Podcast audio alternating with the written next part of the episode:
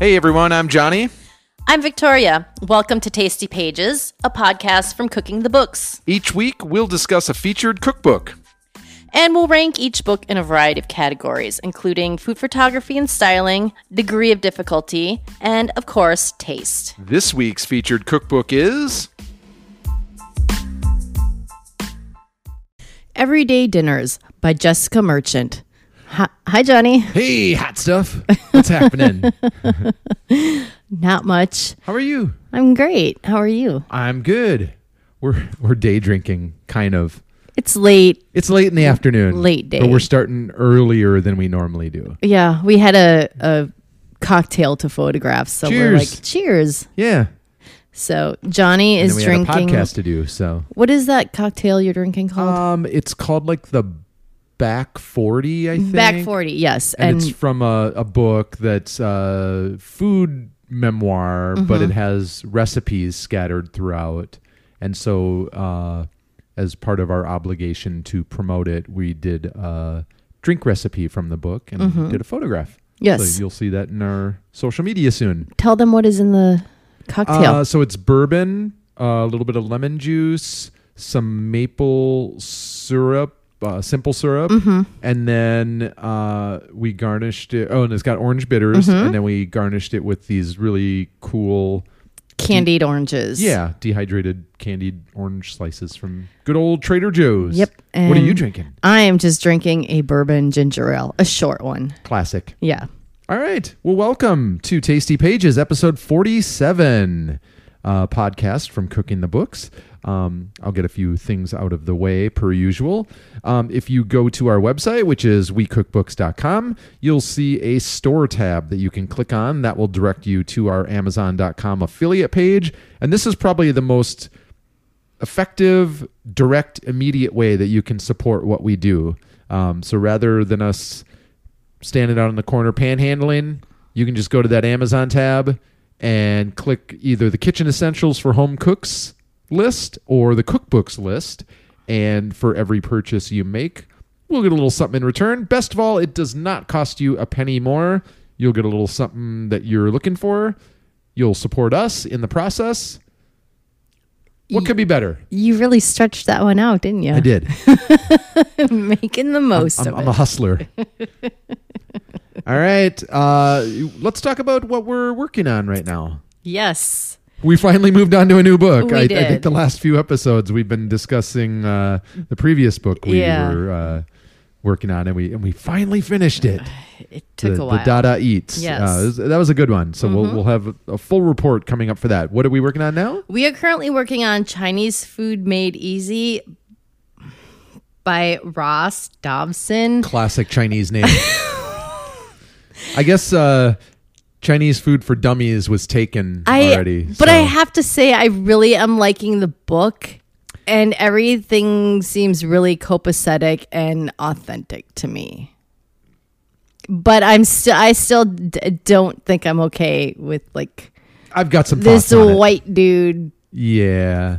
Being a we don't need to go down the rabbit hole now. I've got some thoughts on it. Yes, I know.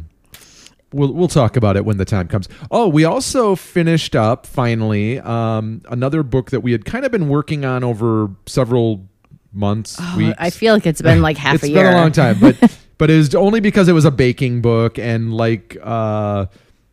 dessert and cocktail books. We generally kind of break them up into a longer span, so we're not eating baked goods every day or drinking every day. So Flour, Water, Salt, Yeast by Ken Forkish.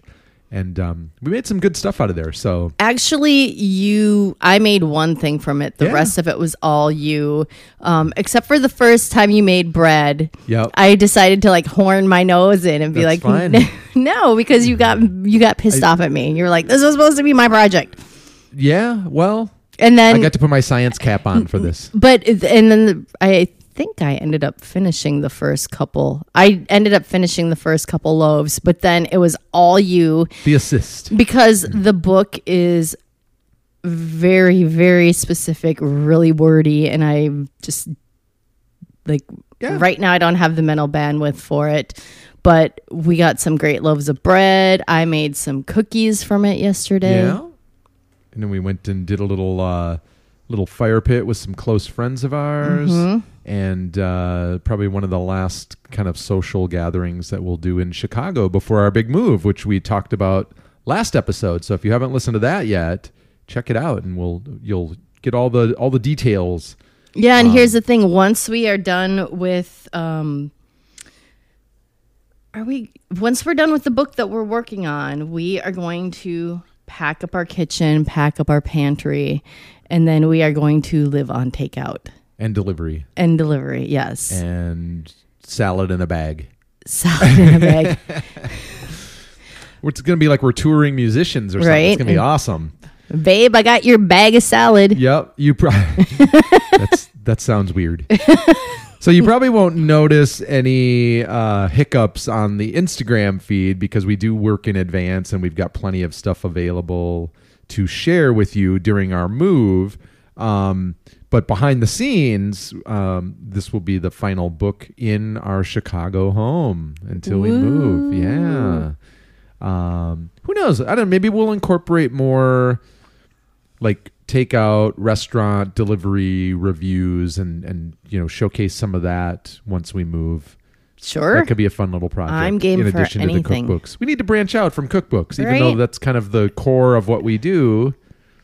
We have other interests in the food community, so stay tuned.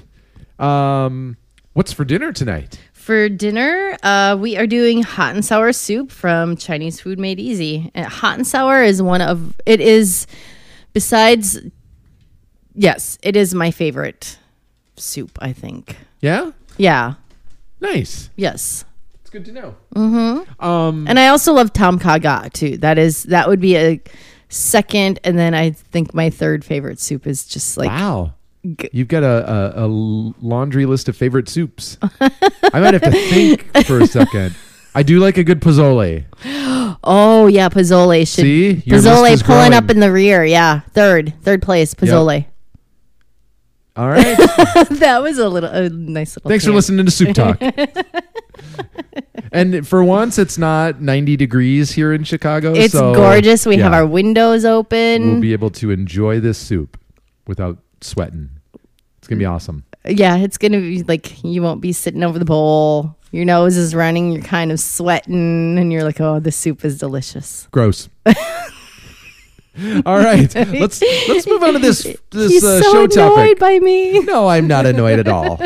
I love you. I love you too, babe. All right, favorite cake flavor was our show topic for this episode, and we put this out to social media. We got some good answers, and I had to actually kind of think on it a second because it wasn't something I'd really considered previously. No, I know exactly what you're going to say.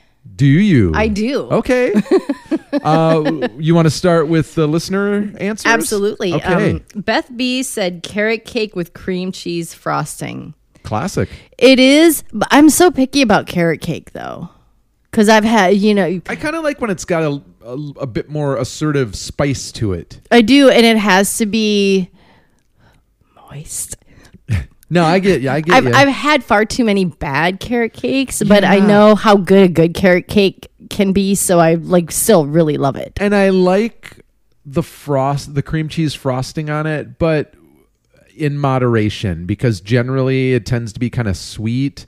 And so if you put this big, thick, heaping layer on there, I feel like it tilts it more into that territory for my personal taste. Oh, I've got thoughts on that too. Yeah, we'll get to it. Okay. Jeff C said minimal chocolate frosting, as we just discussed, vanilla cake, and he said, "What can I say? I'm basic." You know what? I love it. I'd say you're classic, Jeff. Yes, and that sounds so fucking delicious right now. Yeah. Yum. We in the kitchen at We in the Kitchen said vanilla, pineapple. Whoa. Both very emphatically. Yeah, I had not considered pineapple. That sounds lovely. I was gonna say I've never had a pineapple cake, but I've made several. Oh yeah, pineapple upside down cakes. Absolutely. Oh yeah, that sounds good. At Books by Brooklands said Victoria sponge. Do you know what that is? I don't think I know. Yes. British thing?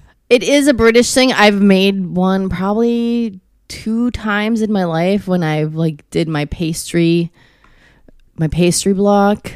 Okay. And I think I actually had to do one for a final. And other than that, like I feel like the only exposure that Americans get to a Victoria sponge is by watching the Great British Bake Off. That's probably my point of reference. Yeah. From it. Gotta turn my ringer off. We're running a professional operation here. Who's the unprofessional balmer? Right?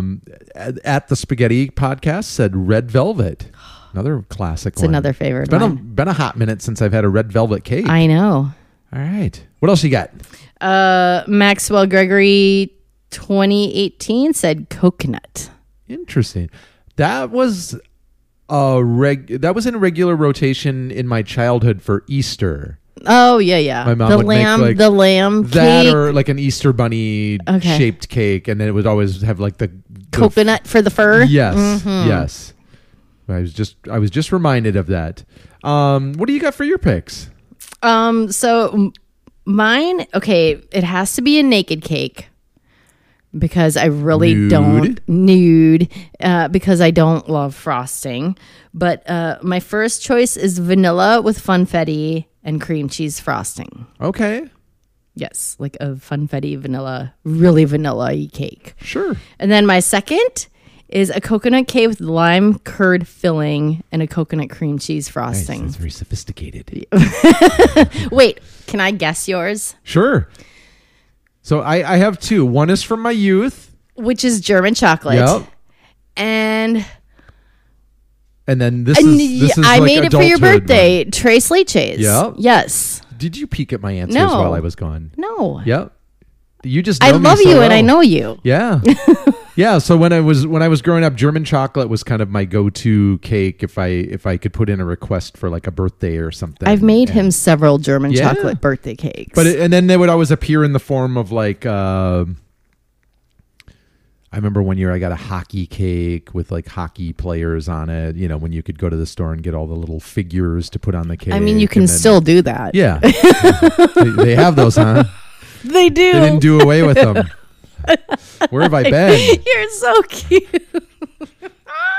There's this place called Michael's, dumbass. Shut up. So then motorcycle. I remember I got a motorcycle cake, which is kind of funny because like I was a little kid. I guess maybe I liked motorcycles. I get being a kid and liking motorcycles. You know, in my adulthood, then I rode motorcycles all the time and got really into it. But I don't remember being really into motorcycles when I was a kid. Really? Maybe I was. I don't know. Wow. Hockey.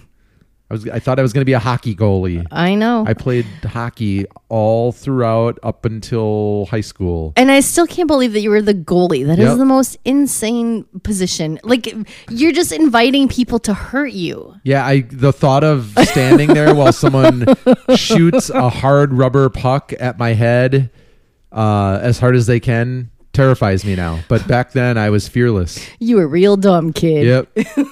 And when I was a kid, I thought that I was going to be the goalie for the Minnesota North Stars, and then they broke my heart and moved away from Minnesota to Texas of all places. The Minnesota North Star is like the only sports jersey that I've ever owned. Really? Yes. That's okay because I'm gonna make a statement here, and I don't care who disagrees with it. And I'm gonna let him go off, but I'm gonna say I fully 1,000% agree with him. There's nothing more unsexy than, and this applies to men and females, so don't take this as like some kind of sexist thing. But there's nothing more unsexy than like adults in like oversized jerseys, like hockey jerseys and football jerseys and stuff. And I'm that's my hill. I'll die on it. Fight me. I won't fight you. Yep. Unless you're playing on the team out on the field, you have no business wearing that ugly, ill-fitting jersey. Hey, if you want to put a T-shirt on that has like the logo, support the team. I'm fully endorse that. Go for it. You're at the game. Go nuts. See, and I think that's a good compromise. Baggy, dressy. Oh, I'm getting all worked up over here, man. Oh, ew. There's nothing more disappointing than seeing like a really attractive person in a fucking jersey. When I was a football cheerleader in high school, all the girls had football jerseys made, and we would wear them with our skirts. And oh my god, how hideous! Like gross. Okay. Yeah, so Woo. German chocolate, tres leches. I like to think my tastes have kind of evolved since childhood. I love a good tres leches. Oh my God, it's a favorite. So let's jump into Everyday Dinners by Jessica Merchant. Let's do it. This was interesting because we got this book, and upon first glance, we're probably not the target audience for this book, nor would it be something that people might initially think that it would appeal to us. Mm-hmm. But once I got past the kind of, busy, like simple, quick recipes for a busy family narrative, I was like, these recipes actually look really good. And, yes. And I was really excited that the largest chapter in the book was devoted to like meatless meals. Mm-hmm. And so we like excitedly dove in without hesitation, and we were not disappointed overall. Correct? Absolutely. Yeah. Anything else to add before we talk about the dishes we made? No, but I do have to say, like, it's funny because I don't, like, obviously, yes, we don't subscribe to the, like, busy mom type thing. But I still kind of love, usually if there is a cookbook, I will skip through that kind of stuff or just skim it. But I actually always do like to read, like, the tips and tricks, because while most of them I'm just like, I don't need to bother with that. Sometimes you can learn really helpful stuff. Yeah, so I agree. Just even if something isn't your steez, just give it a chance. We try and keep an open mind when we do these books. Like we've done a book that was inspired by gaming. Yes. Before the last time I picked up a remote control console or like a video game console, it was... Was it Destiny? Was that the name of the game? Yes, it was. A game that I've never heard of. No. Yeah. But like the last time I played a video game was when we had an Intellivision. No, that's not true, because we had a... Did we have a PlayStation upstairs? We have a Wii. A Wii, that's what it was. But I got that. Well, I mean, we've more done of the like fitness exercise stuff on there. It wasn't really like video gaming, I guess. But I mean, we would do the bowling and stuff. That's right. And we've done it at your brother's house too. Yeah. But I mean, that kind of like, that's not like gamer like. Yeah, that's a world I'm not familiar with, and make no apologies about, because I'm 50 years old and I should not be playing video games. Yeah. But anyway, I did plenty of that in my youth. Yeah. Our whole point is like, just even if something doesn't seem appealing to you outright, give it a chance. And that also goes for people too. Are you saying not to judge a book by its cover? I think I might be. Oh. What? Hey, I think you just invented a new catchphrase. Yeah. There you go. I'm going to copyright it. Do it. Author Jessica Merchant has a popular social media blog called How Sweet Eats. And I think that's kind of how she gained her popularity. Has a ton of followers. She's had previous cookbooks, and this was her newest one. And I guess without further ado, let's talk about the dishes we made, and then we'll discuss them in a little bigger detail. Sure. I'll just go down with a quick list. First, we did the stone fruit halloumi salad. Can I just say, our dog Olive walked by and just crop dusted. And did she really? It's disgusting. You're on the other end of the table. It wasn't me, I swear. I know it wasn't. I know. That was pretty stealth of her, though, because she did just kind of like really like breeze by, and just like as quick as she appeared, she was gone. And I'm just like, woo. It was almost like it was intentional. With her, and it probably knowing was. Knowing her personality, wouldn't be surprised. Right. Okay, so stone fruit halloumi salad. Baked sweet potato soup, crispy orange cauliflower, lemon, pea, arugula, and black pepper gnocchi, sheet pan cilantro lime chicken, and smoky stuffed poblanos. You can tell we were intrigued by this book because we made a ton of stuff from it. Yeah, so we did.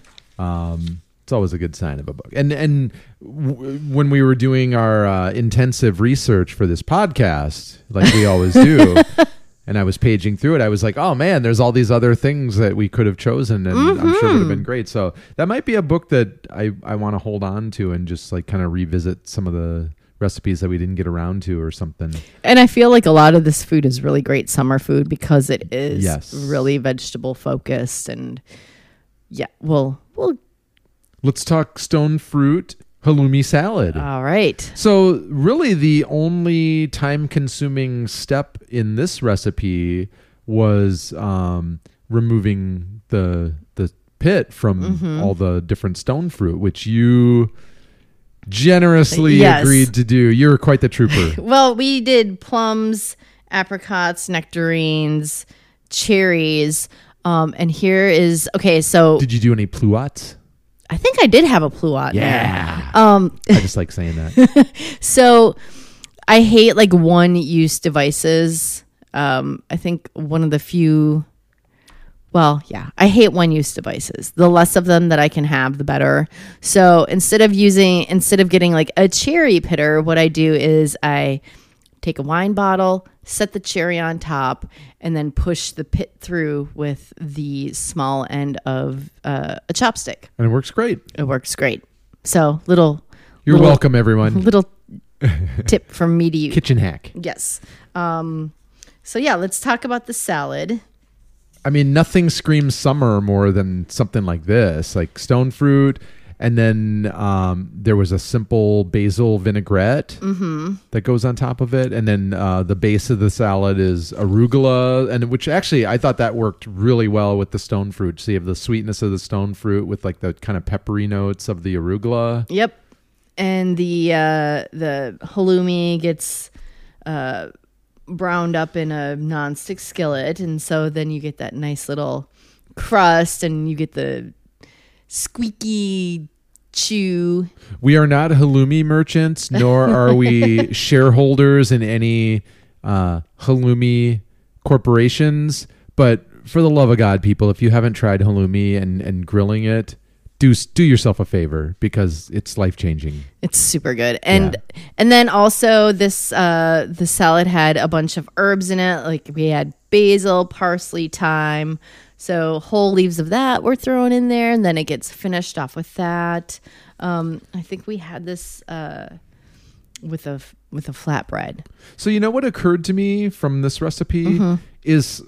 how, and I think this is kind of an American thing, but like how narrowly defined a salad is here for most people. So if most people decided that they wanted to have a salad for lunch or dinner, it would probably consist of iceberg lettuce and then, you know, maybe like some bacon bits and maybe like the standard issue vegetables like cherry tomatoes and like some cucumber and then maybe like some Thousand Island dressing. And when you start to think more broadly of like what could compose a salad, such as stone fruits and then like grilling up some halloumi cheese and then throwing like, I think the key for this was like the fresh herbs too. So like just take a ton of like basil, parsley, thyme, chop it up really finely, put that on there for like this little flavor bomb. But you know what I'm saying? Like, well, like, I don't know. I kind of disagree with you. I get that like that is your frame of reference because those are the kind of salads that we had growing up. Right. Like, but I think nowadays, like the fast casual chains and like places like Panera and stuff are putting like more sophisticated salads on their menu. Okay, maybe so, I'm not giving them enough credit. Yeah, that's always my.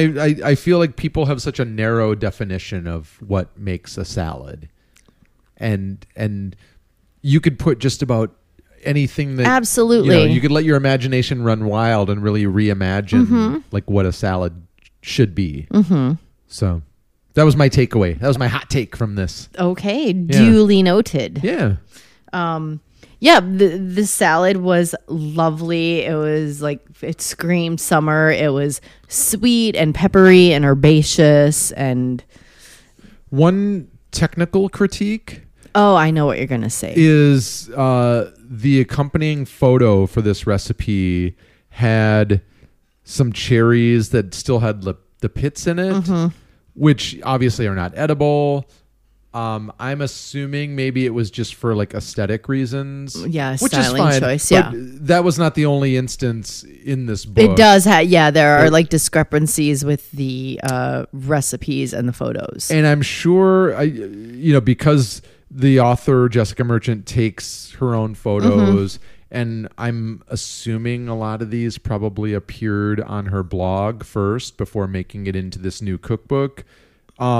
They could have evolved over time mm-hmm. from the time yes. the photo was posted to the time the recipe was, you know, developed and tested and made it into the book. And then they just did not update the photo. So minor thing, but yeah. we see it a lot in cookbooks, I feel like. It's kind of it's a little bit of a pet peeve for me. Yeah, because they omit ingredients. There's ingredients in there that aren't mentioned. Mm-hmm. There's preparations or discrepancies with like how something is, you know, cut or something. Mm-hmm. But anyway, that's just the first one. All right. Should we move on to the baked sweet potato soup? Sure thing. All right. So this was a pretty easy dish aside from the time it takes to roast a sweet potato. Mm-hmm. One thing we'll probably get into when we discuss our rankings is how she takes a kind of unique approach to like dinner prep, and there's like this 10-minute mm-hmm. you know, devote 10 minutes per day to your weekly prep so that it's not a gigantic project for one single day. Mm-hmm. And in the case of the sweet potato soup, you could roast this sweet potato earlier in the week, earlier in the day, whatever, and then just use it for this dish once it's ready. What else can we say about this? Let's see. It had bacon and goat cheese, which yum. How about that? And then it had a little bit of smokiness from smoked paprika, and there was sauteed onions and garlic, which we cooked in the bacon fat. Super simple. The flavor was lovely. I mean, this would be like if Wilco was the headliner, but then all of a sudden they said, oh, Elvis Costello and Tom Waits are also going to play on the show. Like the sweet potato. I would say Tom Waits would be the headliner. Oh, it doesn't matter. They're all like interchangeably awesome. So okay. All right. Yeah. There you go. Sure. All right, the next thing. I don't think you were getting what I was putting down. I totally picking up what I was putting down. I was totally picking up what you were putting down. All right, but I have to say, for me personally, I would choose Tom Waits as the headliner. You're going to rearrange the bill. I absolutely am. You're going to have to talk to the promoter. I know. I'm not talking to anyone about it. It's their decision, really. All right, you shush your mush. Okay, so the next thing we're doing is crispy orange cauliflower, which is, I guess, like kind of a take on orange chicken. Yeah. Popular takeout menu item. I feel like cauliflower for the longest time was kind of underrated. Well, probably until about like 8 years ago, yeah, I think. Didn't get a lot of love.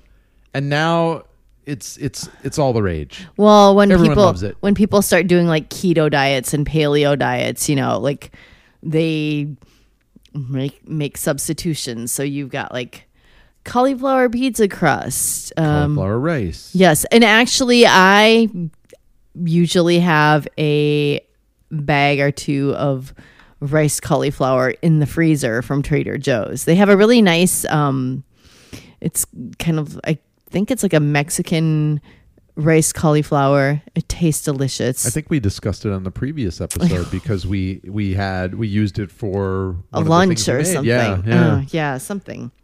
But yeah, so cauliflower. One of the things that stuck out about this book too is that she's really big on roasting vegetables to amp up the flavor. She even actually had a paragraph. She's like, roast the heck out of them. Yes. Like, it's the best way to get the flavor. And, you know, in spite of these recipes being pretty simple and easy, I don't feel like flavor was sacrificed. Absolutely not. And she was very attentive to make sure that everything had like a nice depth of flavor from the beginning, and something that you were kind of building in the dish. So I do have to say, like, for me, this was the most fussy because you had to do, man, I need to turn off my devices. Too many devices. God. Somewhere in our house, something is alerting us.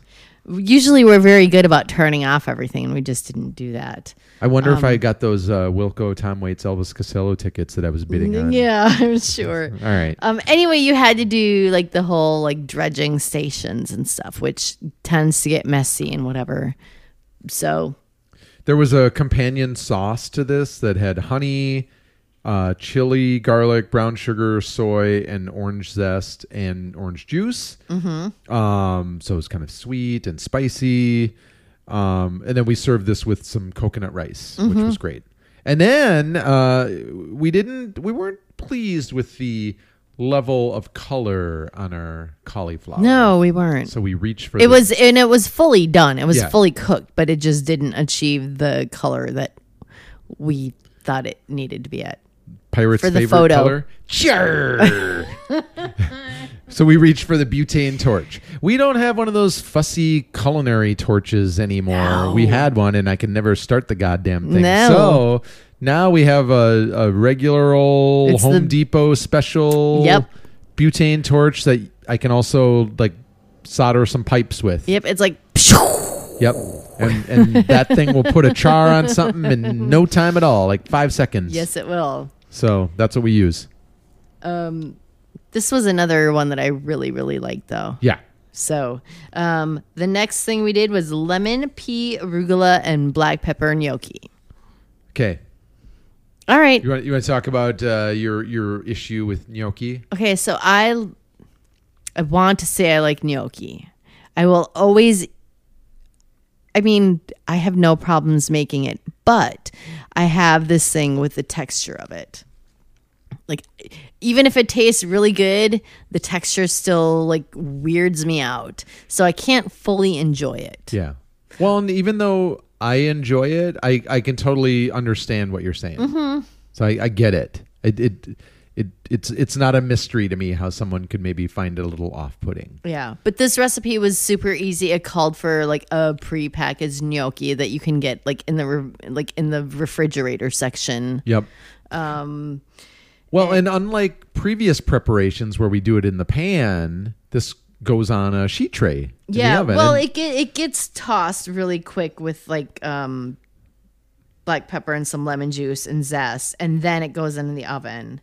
And it cooks for like 20 minutes. Yeah. And then towards the end, you add frozen peas and arugula.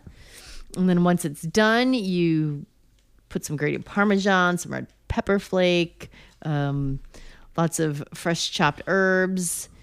And we also grilled up some lemons to use for the photo. But the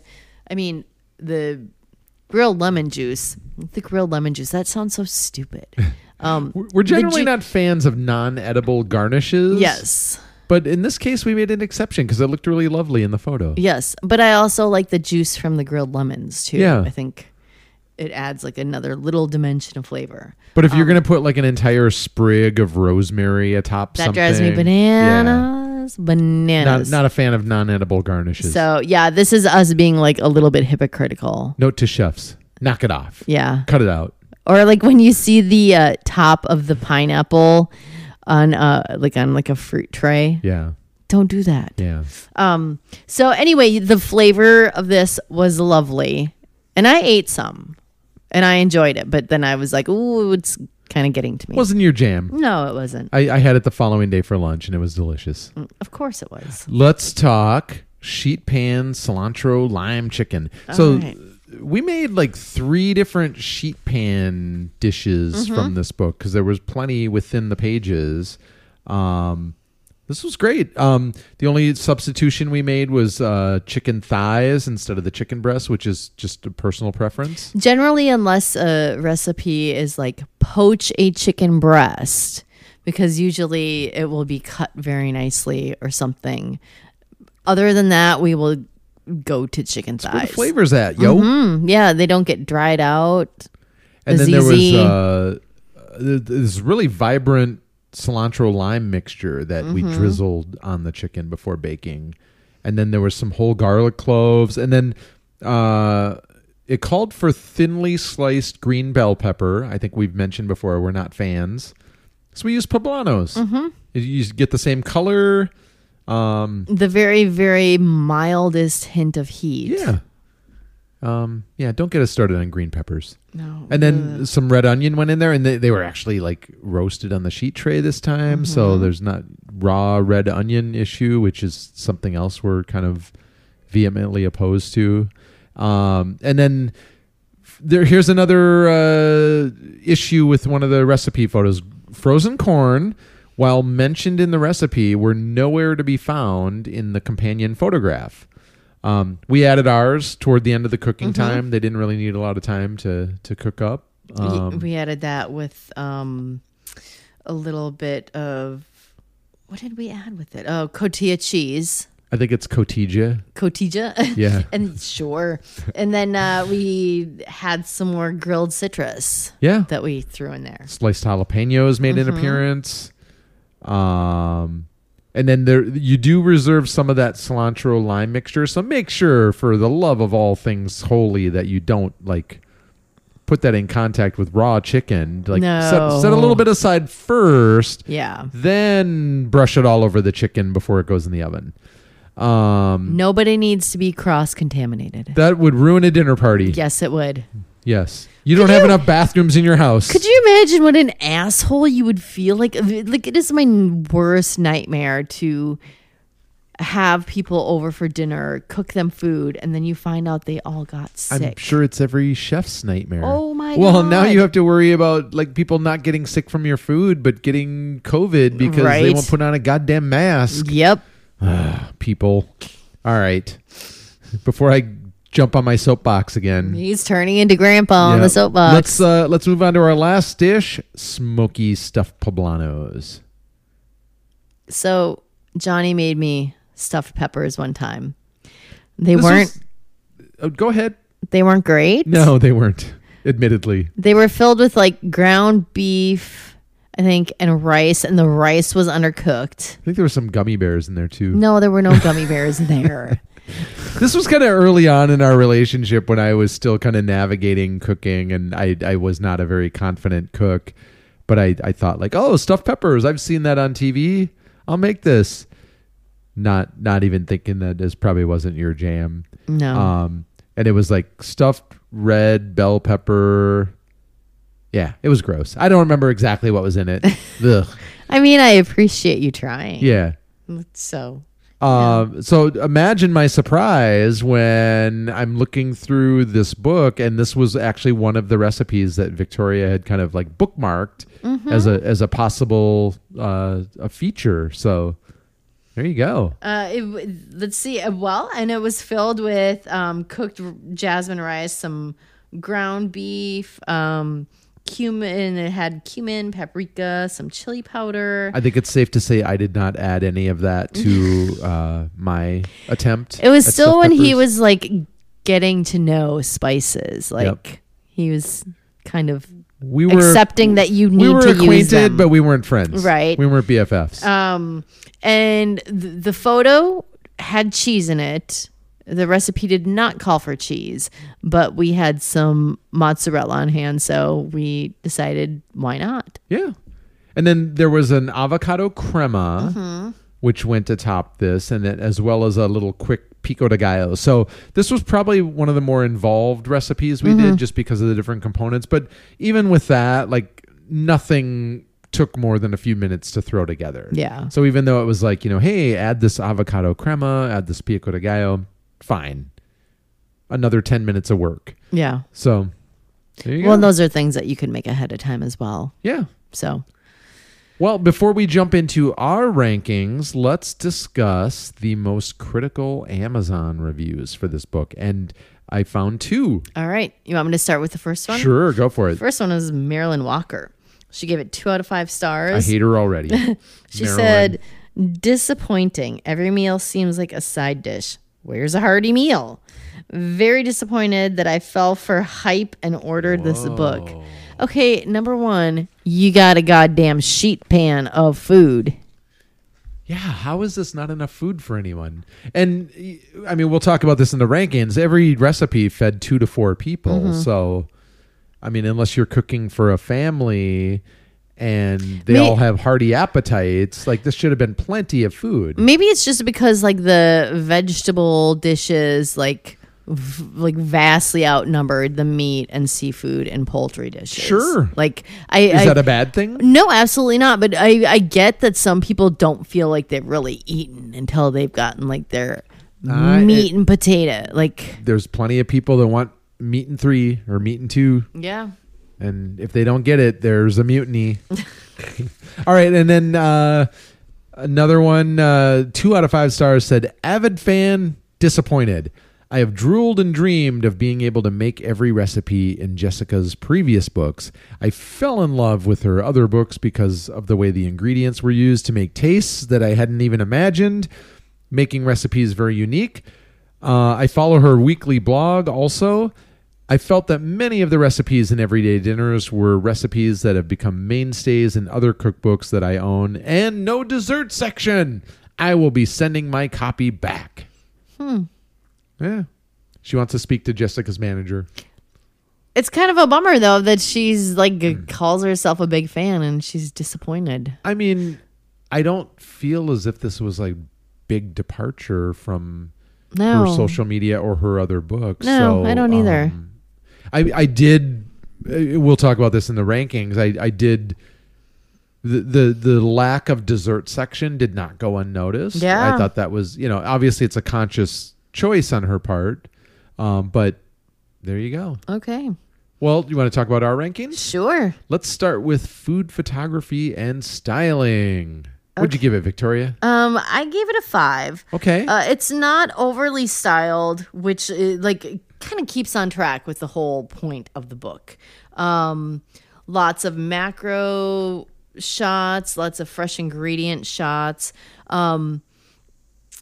mostly light backgrounds, and it was pretty much all food photos except for at the very beginning where she did her introduction and and I really thought the food looked beautiful, which is why I can appreciate that everything was kind of plain too, because it really did. Like I felt like her recipes highlighted the food, and I felt that the photos did the same thing. So, yeah. All right. That's that. I'm sorry. What'd you give it? I gave it 5. Okay, I did as well. Oh. So there were several what I called like raw ingredient photos of, you know, works in progress, ingredients that were going into something, a lot of overhead shots, usually with a utensil tucked inside. So I don't know if you noticed that, but for all of the soup recipes, there was a spoon tucked into the bowl or like a fork tucked into the salad. Which I think subconsciously kind of creates this like very inviting kind of meal. I'm sure it's you know, people smarter than me would be able to explain, but it's probably a food styling trick. Most of the sheet pan slash casserole that guy's a casserole. Casserole dishes are more like close up as opposed to like some of the other ones that had a little bit more distance and accoutrements on them. All the photos I felt definitely had kind of a social media quote unquote feel to them, which makes sense because that's where her beginnings are. And I'm sure a lot of these were probably shared on social media prior to going in the book. Kind of reminiscent of what we do. Yeah. I mean, I thought there was like some similarities between how she styled and photographed the food, which I appreciated. Sure. The colors were natural looking without being like artificially like amplified. Like you said, very unfussy styling, lots of crumbs and drips from the sauces and dressings. I really love the props and surfaces that she chose to photograph. But really, this is all about the food. She could have easily included photos of herself and her family. And there's a couple photos within the book. Those are at the beginning. Yeah, it's not excessive. But she chose to focus on the food and the recipes. And I thought that was like a great... Because we've worked through other books where it's just like one candid photo of, you know, the person after another. And this was not that kind of book. And it very well could have been if she had made that choice. So... there you go. Sure. 5. All right. What'd you give it for design and layout? I gave it a 4. Okay. All the recipes fit on one page. There's a nice bold title. All the dishes serve 2 to 4 people, so there's some consistency within the portions. All the recipes revolve around this concept that we mentioned earlier that's kind of this 10-minute meal prep, which is kind of the cornerstone of the book. Yep. Where and when you can fit this in throughout your day rather than attempting to do it all at once. Because we've all read those kind of blogs and cookbooks where it's like very centered on meal prep. And it's like take a Sunday and spend your entire Sunday prepping meals for the whole day. It's a waste of a day. It is. While this concept is not optional, it's flexible, which is what I thought was kind of unique. The author plans for and shops for about 3 to 4 meals each week and then leaves some open days for pantry meals, takeout, restaurant visits, which I think is kind of how we plan and shop. For the most part, we'll usually do like 4 or 5 meals and then we'll do like a pantry or a takeout. Yeah. And I thought that was like a good compromise, more practical. And the reasons for this, I thought this was really interesting because she had kind of a little like bullet point list of like, I want variety. I get bored. I want to eat what I want in the moment. I want something fresh. I don't want to eat the same thing for lunch every day. And that's a big one for me personally is like when you do this meal prep stuff. That's great if you're fine with eating the same thing for the next 5 days for lunch. That's not me. Well, you're the human garbage can when it comes to lunch, so yes. But also, you know, you don't want to spend an entire day on your weekend cooking, especially if you have a family. That's your days off and that's your leisure time. So, I thought this was a really refreshing approach. It's like, you know, it might be impossible to block out a 4 or 5 hour period of time on a weekend to do meal prep, but you could certainly block out 10 minutes on this day, 10 minutes here between meetings, 10 minutes, you know, when you get home, whatever, you know, and it makes it a little bit more manageable. And I thought that was really clever. Okay. She talks a lot about cooking without a recipe. And just how you become comfortable and skilled at doing that. And I thought there was some really great tips there because I think a lot of this book is designed around trying to get people a little bit more comfortable and confident in the kitchen. Yeah, the whole first part of the book, it kind of addresses that. And like she's very supportive and, you know, encourages people to... And she's quick to point out that, like, there's no shortcut. You just have to get in there and start cooking. And over time, you'll get more confident. You'll get more comfortable. You'll learn tips and tricks. And I thought that was, like, great advice. Because I think a lot of people just want that immediacy of, I want to do this and I want it to turn out. And absolutely. And it doesn't always work that way. You just have to you have to put in the work. You got to roll up your sleeves and get to work. Otherwise, I mentioned the chapters are divided into things like sauces and dressings, meatless, which was by far the largest section, and then just all the different, you know, proteins like poultry, pork, beef, seafood, and then a section devoted to side dishes. Yep. But yeah, I thought this was a good design and layout. Sure. What'd you have? I gave it a 4 as well. The recipes are really concise. And some of the intros also have like mention like substitutes that you can make, or, you know, just a tip to like maybe make it a little easier. And then also at the bottom of the page, like you were talking how it's based around the 10-minute meal prep. On every page, there's like a tip as to how you can like, right, like this is what you can do ahead of time. So I really appreciate that. And also, like we were talking, the beginning section just kind of walks through like how to become a better cook and everything. So yeah, I mean, you covered a lot of the stuff that she had some great advice. I don't know if I covered that, but you know, it was like learn the basics, familiarize yourself with spices, like we were talking earlier. Get comfortable with spices. Don't be a perfectionist. I think that's what a lot of people overlook when cooking at home, cooking from a book, cooking from a recipe.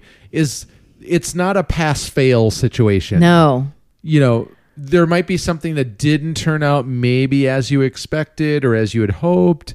It's still edible. You're not going to have to call for takeout. Yeah, or if something doesn't look like you expected it, you know, big deal. Is it delicious? If it is, great. Eat it. Yeah. Then you succeeded. Yeah. Degree of difficulty. I gave it a 1. I thought I would like wholeheartedly give this book to a novice. Yep. And be like, here you go. You're going to have fun with this. Instructions were really clear. There were no difficult cooking techniques. And for as easy as the recipes were, like, well, I'll get onto that later. But what did you give it? I gave it a 1 as well. Okay. Wow. We're on the same page so far. They couldn't be easier. There's no baking or desserts to complicate things. Lots of soups and salads that require very little time or cooking skill or technique. Like you said, this is the perfect beginner cookbook, or maybe someone with a family that's looking for meal inspiration, especially with a focus on fresh, healthy ingredients. And even though the recipes were fairly quick and simple, I didn't feel like flavor was compromised at all. No, so like, that's kind of rolling in. Okay, so the rolling into taste. Yeah. What did you give it? I gave it a 5. Yes. No issues. And I mean, we'll talk about this Chinese Food Made Easy in a future episode. I feel like in their effort to make all these recipes super simple and quick, some of the flavor was sacrificed. Whereas with this book, they're still quick and simple, but she was very mindful of still building up the flavors from the ground up and making sure that flavor was not compromised. Yes. I gave it a 5 as well. Wow. Yeah. This is like only about the second or third time, I think, where we have like the exact same rankings for everything. That's awesome. I think you looked at my sheets when I was gone. No, I promise you I didn't. The food is like it seriously is all about the food, and the I love when a recipe has the seasoning spot on. Like there's no add a little bit of this, take and add a little bit of less of that, which is perfectly fine. Yeah. You know, if you like something, add more of it. Yeah, I think that comes with experience. Yeah. But like these recipes were so solid. And another thing about this book is the first section is recipes for like sauces or dressings. There's 30 recipes, and it's kind of an important component to everything, to these recipes because they are flavor builders and flavor bombs. And it's a, it's a great way to add flavor. So I really love that she was unabashed in her love for those. And very mindful of it. Absolutely. Yeah. Yeah. So, all right. Okay. I think that's great. Yes. If you enjoyed the show, please rank and review us. Follow us on the socials. At our Instagram is at we_cook_books. And our Facebook is at We Cook Books. All right. You know what time it is. Make me laugh. All right. Joke time. Hey, Victoria, why did the hipster chef burn his tongue? Ugh, why? He ate his food before it was cool. Right? I mean, Lollapalooza was just here in Chicago a few weeks ago. I figured it was timely. So. Sure. There you go. All right. Thanks for listening, everyone. Wear a mask. Stay hungry. Bye.